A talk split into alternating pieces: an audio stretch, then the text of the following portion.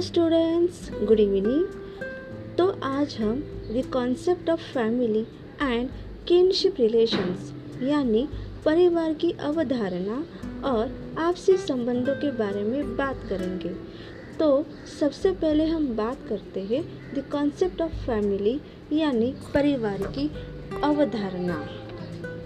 तो परिवार परिवार यह हमारी ज़िंदगी का एक अभिन्न अंग है।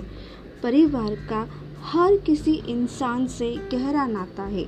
हम जब जन्म लेते हैं तो किसी न किसी परिवार का हिस्सा हो जाते हैं। परिवार वह लोगों से बनता है, जिसमें माता पिता भाई बहन तथा चाचा चाची या दादा दादी रहते हैं। भारतीय संस्कृति में परिवार को एक अलग महत्व दिया गया है। परिवार दो प्रकार के होते हैं पहला, एकल परिवार और दूसरा, संयुक्त परिवार। एकल परिवार में कुछ चार या पाँच लोग होते हैं। उन्हें एकल परिवार कहा जाता है। दूसरा, संयुक्त परिवार।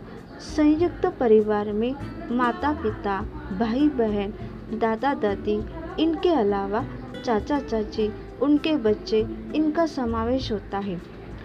आज हम देखते हैं कि संयुक्त परिवार में बहुत कम दिखाई देते हैं। इसके पीछे एक ही कारण है और वह है लोगों के दिलों में एक दूसरे के प्रति मनमुटाव और प्यार की भावना कम पाए जाना। तो अब हम बात करते हैं इम्पोर्टेंस ऑफ़ किनशिप यानी संबंधों के महत्व के बारे में।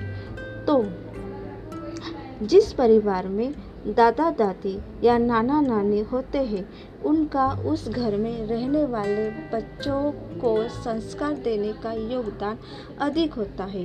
दादा, दादी या नाना, नानी हमेशा अपने पोता, पोती तथा नाती, नातिन के दिल में प्यार की भावना जगाते हैं। उन्हें अच्छी सीख देते हैं। अगर किसी घर में नाना, नानी या दादा, दादी एक साथ नहीं रहते हैं तो बच्चे अपने आप को हमेशा अकेले पाते हैं।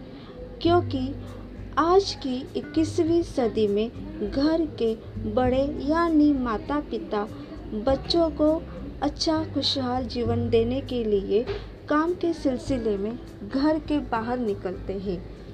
बच्चों के दिल की भावना सुनने वाला कोई नहीं होता।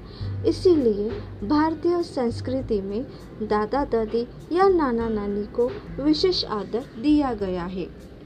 तो अब हम बात करते हैं the respect for women and girls in society यानी समाज में औरतों और लड़कियों के प्रति सम्मान। तो जैसे आपको पता होगा, पहले के ज़माने में परिवार में किसी भी महिलाओं को चाहे वह सास रहे बहू रहे या बेटी रहे, उन्हें हमेशा परिवार के किसी भी बात पर विचार विमर्श करना बिल्कुल अधिकार नहीं था। घर के फैसले हमेशा उस घर के मुखिया या पति करते थे। जैसे ससुर जी कहते हैं या पति कहते हैं, वैसे ही उनको रहना पड़ता था। महिलाओं से जुड़े किसी भी मामले में उनको कोई निर्णय लेने का अधिकार न था, मगर अब समय बदल रहा है। महिलाएँ घर के किसी भी बात में अपनी राय रखने लगी है। घर का ही नहीं, बल्कि वह समाज का भी महत्वपूर्ण हिस्सा बन गई है। वह अपनी आवाज़ को बुलंद करना जानती है, तथा अपने साथ होने वाले अत्याचारों के खिलाफ न्याय मांगना भी जानती है। हमारे भारत की संस्कृति हमें, हमेशा यह याद दिलाती है कि हमें नारी का और उनके विचारों का सम्मान करना चाहिए। उन्हें अबला न समझे, क्योंकि नारी वह शक्ति है जो दुनिया में एक नई क्रांति ला सकती है। अब बात करते हैं वृद्धों तथा शारीरिक व मानसिक रूप से अशक्त लोगों के बारे में। हमारे घर में यदि कोई वृद्ध व्यक्ति है, चाहे वह दादा, दादी या नाना, नानी हो, हमें हमेशा उनकी स्वास्थ्य का तथा उनकी भावनाओं का ख्याल रखना चाहिए।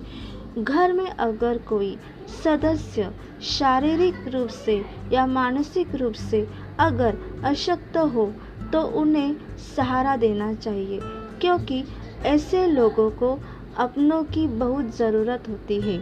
उन्हें कभी भी उनकी किसी भी कमज़ोरी का एहसास ना होने दें। उनके जीवन को जिस तरह से महका सकते हो, उस तरह से महकाओ।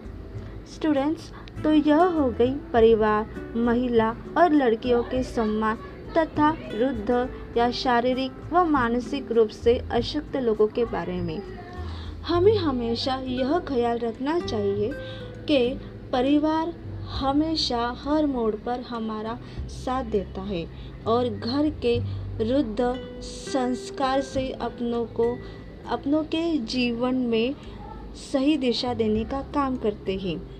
तो अगर आपके घर में आप महिलाओं, लड़कियों और वृद्धों के प्रति सम्मान रखो और आसपास की लोगों को भी यह बातें समझाओ तो मेरी ये बात कभी भी ना भूलना, क्योंकि इस देश की संस्कृति हमें यह सिखाती है कि हमें एक अच्छा नागरिक बनकर रहना चाहिए। चाहे किसी का बेटा, बेटी या चाहे किसी का पति पति, हमें हमेशा अपनी रिश्तों के बारे में ख्याल रखना चाहिए।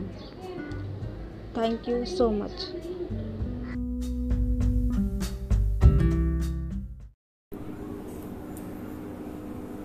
hello students good evening तो आज हम बात करते हैं एक नए टॉपिक पर। टॉपिक का नाम है सामाजिक विकास। तो सामाजिक विकास में परिवार, पड़ोसी, समुदाय और पंचायत किस तरह की भूमिका निभाते, इस बारे में हम आज बात करेंगे। तो सबसे पहले हम बात करते हैं परिवार के बारे में। परिवार। एक बच्चा, उस बच्चे के माता पिता का सबसे पहला व अंतिम कर्तव्य यह होता है कि वह अपने बच्चों को अच्छा स्वास्थ्य रखने के लिए सही खान पान दे, उसे सही संस्कार दे अच्छी अच्छी बातें बताए। बड़ों का मान सम्मान कैसे रखते, रखना है, इस बारे में भी बताए। उसे अच्छी शिक्षा दे, जिससे वह एक बेहतर समाज का एक अच्छा नागरिक बन सकता है और समाज के प्रश्न हल करने के लिए काम आ सकता है। जैसे हम देखते हैं कहीं कहीं जगह कुछ माता पिता अपने बच्चों पर ध्यान नहीं देते। इससे क्या होता है? तो इससे बच्चे बिगड़ने लगते हैं। वह बड़ों का मान सम्मान नहीं रखते। गलत आदतें पाल लेते हैं। शिक्षा में मन नहीं लगाते। सही और गलत के बीच में फ़र्क करना नहीं जानते। बच्चों को अधिक लाड़ प्यार करने से भी बच्चे बिगड़ जाते हैं। माता पिता हमेशा यह ध्यान रखें कि उनका बच्चा कहीं बुरी संगत में तो नहीं पड़ा है, क्योंकि बच्चों को सही संस्कार मिलने के बावजूद भी बच्चे गलत संगत के कारण बुरी हरकतें करने लगते हैं। आपके आस पड़ोस में कुछ बच्चे आपने देखे हैं क्या? जिसके माता पिता काम करने के लिए बाहर जाते हैं और बच्चा दिन भर मटर गश्ती करते फिरता है। अगर ऐसा है तो आपकी ज़िम्मेदारी यह बनती है कि आप उस बच्चे के माता पिता को जानकारी दें, कि वह अपने बच्चों पर ध्यान दें, क्योंकि हम समाज का हिस्सा तभी बन सकते हैं जब हम अच्छे नागरिक बन सकते हैं। बच्चों के दिल की बात हमेशा जानने की कोशिश करें और उसका हौसला बढ़ाए रखें। उसे आत्मनिर्भर के साथ साथ जीवन में एक अच्छा निर्णय लेने के लिए योग्य बनाए। अच्छे नागरिक बनने के लिए हमें सही संस्कार की ज़रूरत होती है और वही संस्कार हमें अपने माता पिता से मिलते हैं। और माता पिता का व्यवहार एक दूसरे के साथ अगर अच्छा हो तो वह उस बच्चे के अच्छे माता पिता बन जाते हैं। एक अच्छा परिवार ही समाज का हिस्सा बन सकता है। तो अब हम बात करते हैं पड़ोसियों के बारे में। जिस तरह से आपने सुना कि एक परिवार समाज के विकास के लिए क्या भूमिका निभाते, उसी तरह से एक पड़ोसी समाज के विकास के लिए क्या भूमिका निभाते, उस पर हम अभी बात करेंगे।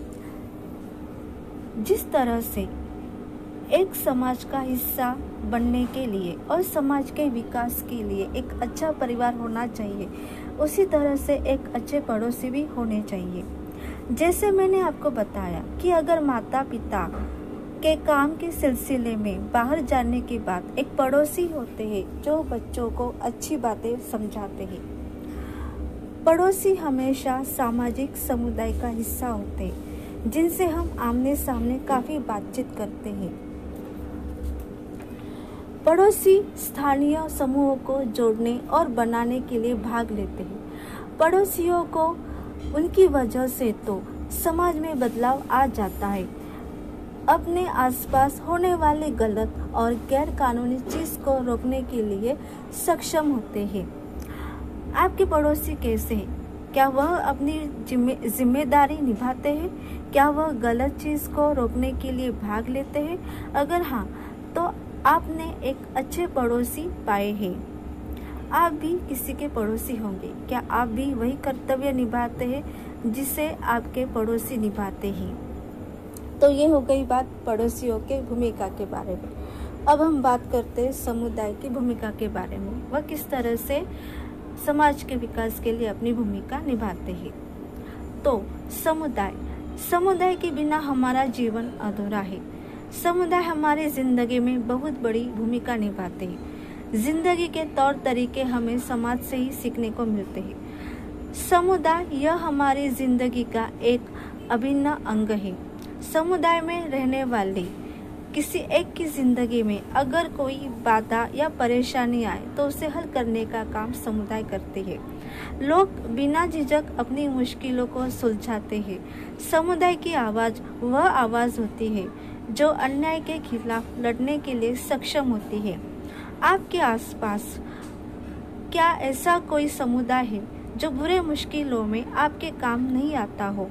क्या आप ऐसे किसी समुदाय को जानते हो जो उसी समुदाय में रहने वाले किसी एक व्यक्ति की मदद ना करता हो?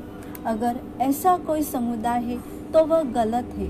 समुदाय की ज़िम्मेदारी बनती है कि अपने आसपास के माहौल को अच्छा रखे, क्योंकि समुदाय समाज के विकास के लिए महत्वपूर्ण भूमिका निभाते। तो ये हो गई समाज की भूमिका के बारे में, जो समुदाय से जुड़ते हैं और समुदाय समाज के विकास के लिए काम करती है। तो अब अब हम बात करते हैं पंचायत के बारे में। जिस तरह से परिवार, पड़ोसी और संप्रदाय के साथ साथ समाज के विकास के लिए पंचायत भी भूमिका मुख्य होती है। पंचायत हमें गाँव में देखने को मिलते हैं। पंचायत वह होती है जो किसी गाँव में कोई अगर पारिवारिक या सामाजिक या अन्य मुश्किलें पैदा होती है तो वह सुलझाने का काम करती है। इसी के साथ साथ गाँव में अगर पथरीला रास्ता हो तो वहाँ पर पक्की सड़क बनाना स्वच्छता का महत्व समझाना, गाँव में बिजली और पानी की व्यवस्था करना, यह मुख्य काम करती है। तो इससे क्या होता है? समाज का विकास होता है। तो आज हमने जाना कि समाज का विकास यूँ ही नहीं होता। समाज के विकास के लिए पड़ोसियों का योगदान, परिवार का योगदान, समुदाय का योगदान और उसके साथ साथ पंचायत का योगदान भी बहुत बहुत महत्वपूर्ण होता है। तो अगर आप किसी समुदाय का हिस्सा है, अगर आपके समुदाय में रहने वाले कुछ लोगों के साथ अगर कुछ गलत होता है तो कृपया करके उसे रोकने के लिए उस व्यक्ति की सहायता करें। तो हम आज का टॉपिक यहीं पे ख़त्म करते हैं। Thank you thank you so much.